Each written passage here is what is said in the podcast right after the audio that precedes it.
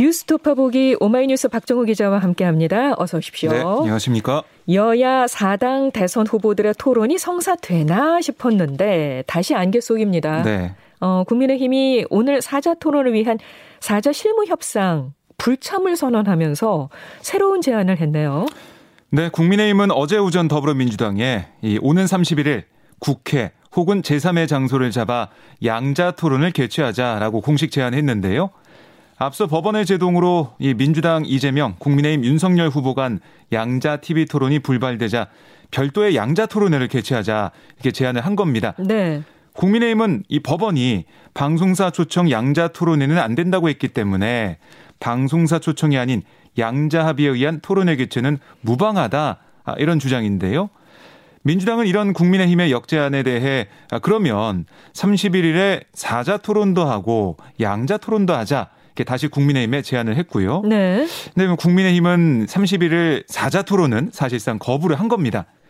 이재명 후보는 이 법원 판결에 따라 진행될 방송 3사 초정 이 사자 토론에 참석을 하고 윤석열 후보 측이 제안한 양자 토론도 수용하겠다 이런 입장을 냈습니다. 음, 이재명 후보가 이렇게 수용하면서 결국 민주당과 국민의힘이 양자 토론을 합의한 셈이 되는 건데 네. 그러면 사자 토론은 어떻게 되는 겁니까?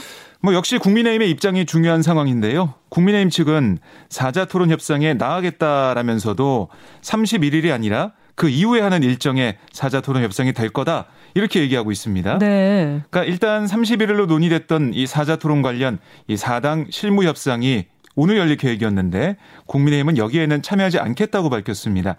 아, 결국 설 전에 사자 토론 이건 사실상 무산된 것으로 보입니다. 아, 국민의힘의 향후 사자 토론 관련 입장 이건 또 오늘 다시 나올 것 같습니다. 네.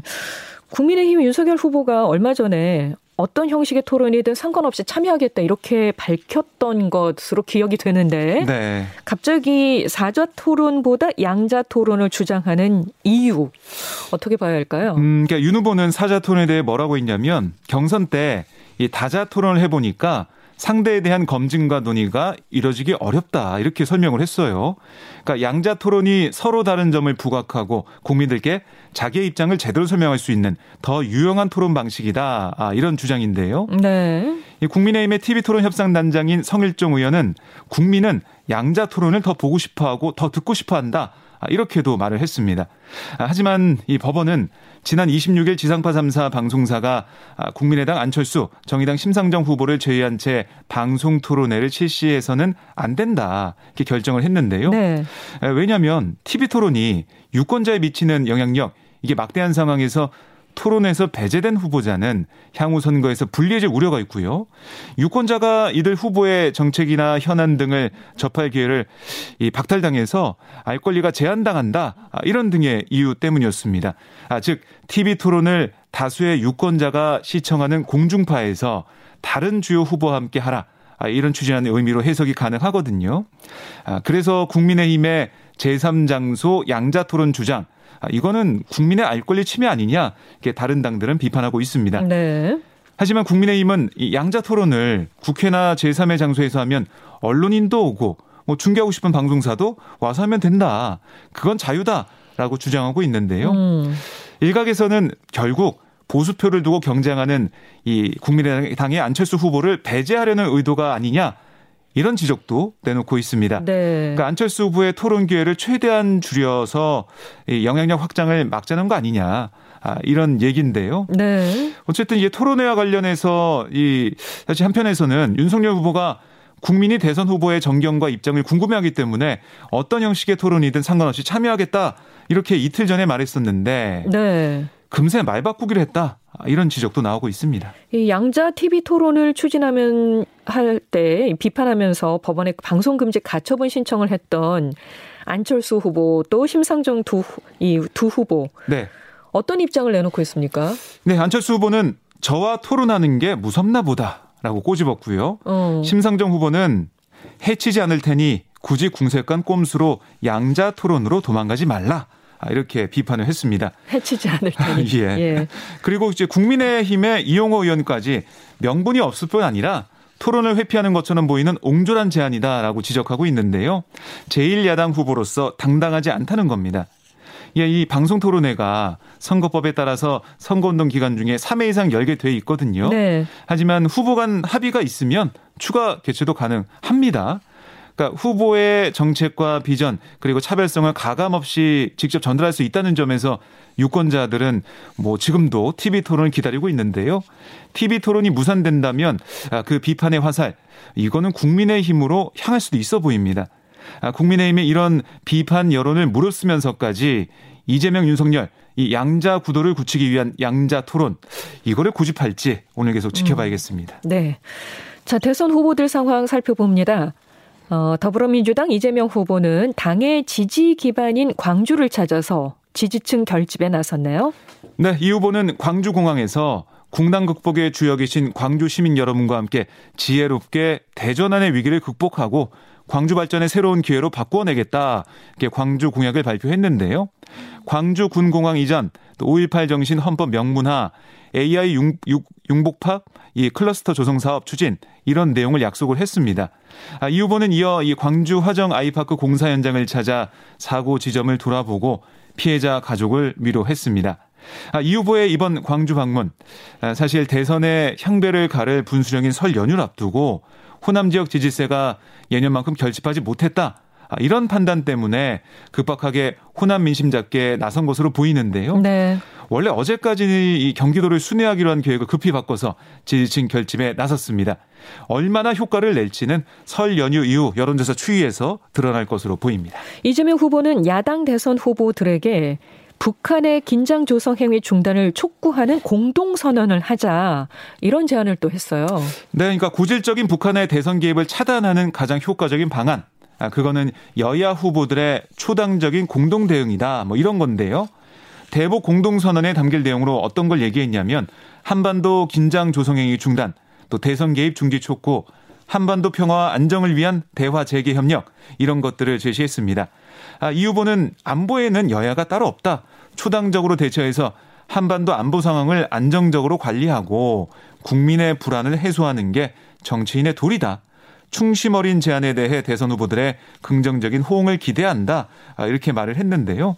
아울러 이 북한의 연이은 미사일 발사를 군사적 도발로 규정하면서 그러니까 매우 유감 수준에 그친 정부보다 강경한 입장을 보이기도 했습니다. 네. 군사적 긴장을 관리하는 지도자의 모습을 강조하면서 현 정부는 물론 선제 타격론을 내세운 윤석열 후보와도 차별화를 하겠다 이런 전략으로 풀이가 됩니다. 네. 자, 국민의힘으로 갑니다. 윤석열 대선 후보 청와대를 국민들께 돌려드리겠다 이렇게 말을 했어요. 네, 윤 후보는 새로운 대통령실을 광화문 정부 서울청사에 구축하겠다 이렇게 약속을 했는데요. 네. 대통령 집무실은 물론 관저도 다른 곳으로 옮기겠다. 그러니까 사실상의 청와대 해체 구상이거든요. 네. 그러니까 문재인 대통령이 2017년 대선 과정에서 내놓은 광화문 집무실 공약에서 좀 한 발 더 나간 모습입니다. 윤 후보는 대통령실을 광화문 서울 이 정부 서울청사에 설치하고 대통령 관저는 경호상 문제 등에 대비해서 삼청동 총리 공간 등으로 옮기는 방안 이걸 검토 중이라고 밝혔고요. 또 윤 후보는 이 국정 최고 컨트롤 타워 대통령실은 정예화한 참모들과 분야별 민관합동위원회가 결합한 형태로 운영하겠다. 아, 이런 구상도 내놨습니다. 네. 이 대통령실을 광화문으로 옮기겠다. 뭐 이 공약은 사실 이제 민주당이 꺼내든 정치 쇄신안에 맞불을 놓은 걸로 해석이 되고 있고요. 아, 그리고 이제 대통령 집무실의 광화문 이전 이거는 문재인 대통령도 내걸었지만 현실화되지 못했거든요. 경호 문제가 발목을 잡았습니다. 네. 근데 이번에 윤 후보도 아, 경호 문제를 어떻게 구체적으로 해결할지에 대해서는 특별한 설명을 내놓지 못해서요. 광화문 대통령실 공약 이게 진짜 실현될 수 있을지는 아직 미지수입니다. 그리고 윤 후보가 배우자 김건희 씨의 7시간 통화 논란에 대해서 사과했습니다. 네, 윤 후보는 방송 인터뷰에서 이 통화 상대에 대해 확실하게 오랜 세월 관계를 좀 가져야 서로 간에 믿음이 있고 하는 건데라고 얘기하면서 일단은 불필요하게 왜 이 상대하고 이런 통화를 장시간 했는지에 대해서 좀 적절하지 않았다고 본다. 이렇게 말을 했고요. 그러면서 이 어쨌든 공인의 부인으로서 녹취록에 상처받은 분에 대해서는 죄송하다는 마음을 갖고 있다. 이렇게 밝히기도 했습니다. 하지만 윤 후보는 그럼에도 불구하고 공영방송에서 도덕적으로 맞지 않는 것을 보도하는 것 자체가 방송 윤리나 책임 측면에서 부적절하다고 본다. 이렇게 주장을 하기도 했습니다. 아, 또한 이 김건희 씨의 무속 논란에는 또 어쨌든 불필요한 오해를 갖게 된 데 대해 저도 손과 마음을 갖겠는데 라면서도 무속 논란을 이 공적 의사결정과 연결짓는 것 자체가 지나친 주장이다. 이렇게 말을 했습니다. 예, 윤 후보가 뭐 계속해서 무속 논란 등 이 배우자 리스크 진화에 나서는 모습인데요. 그런데 이 공적 결정에 무속이 개입할 수도 있다. 이런 우려를 씻어낼 수 있을지는 뭐 향후 여론의 향방을 지켜봐야겠습니다. 네. 국민의당 안철수 대선 후보 음, 555 성장 전략을 거듭 강조했습니다. 네, 안 후보가 어제 이제 과학기술 정책 토론회에 참석을 했는데요. 여기서 다섯 가지 초격차 과학기술을 통해 다섯 개의 글로벌 대기업을 만들어서 5대 아, 경제 강국에 진입한다. 이런 비전을 담은 555 공약을 다시 한번 약속을 했고요. 네. 남들이 과거 이 발목 잡기를 할 때 저는 미래 먹거리를 얘기하겠다라고 강조를 했습니다. 그러니까 사실 뭐 양당 후보의 네거티브 공방 이게 뭐 계속 이어지고 있다라고 볼 수가 있잖아요. 네. 나는 다르다. 이걸 연일 내세우면서 지지세 불리기에 집중하는 모습입니다. 심상정 정의당 대선 후보는 여성 경찰관들을 만났네요. 네, 심 후보는 여성 경찰관들과 함께 어제 이제 도보 순찰을 했는데요. 예. 여기서 심 후보가 뭐 여러 가지 애로사항도 듣고 했고 나중에 어떤 글을 남겼냐면 여성 경찰의 현실은 그야말로 여성 삼중고다. 치안을 위해 싸우는 것과 동시에 여성에 대한 사회적 편견에도 맞서야 하고 경찰 조직 내부에서 벌어지는 이 성차별적인 관행과 성폭력과도 싸우고 계시다. 아, 이렇게 아, 진단을 했습니다. 특히 이제 여경 무용론을 주장하는 일부 정치인의 행태, 이건 나쁘꾸럽다. 대신 사과드린다. 이렇게 얘기하면서 이 여성 혐오에 편승한 정치, 이걸 비판하는 목소리도 냈는데요. 네.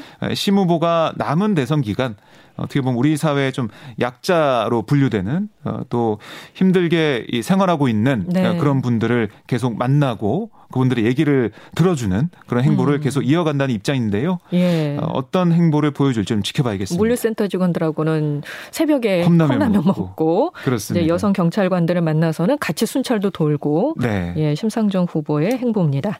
자, 지금까지 오마이뉴스 박정호 기자와 함께했습니다. 고맙습니다. 고맙습니다.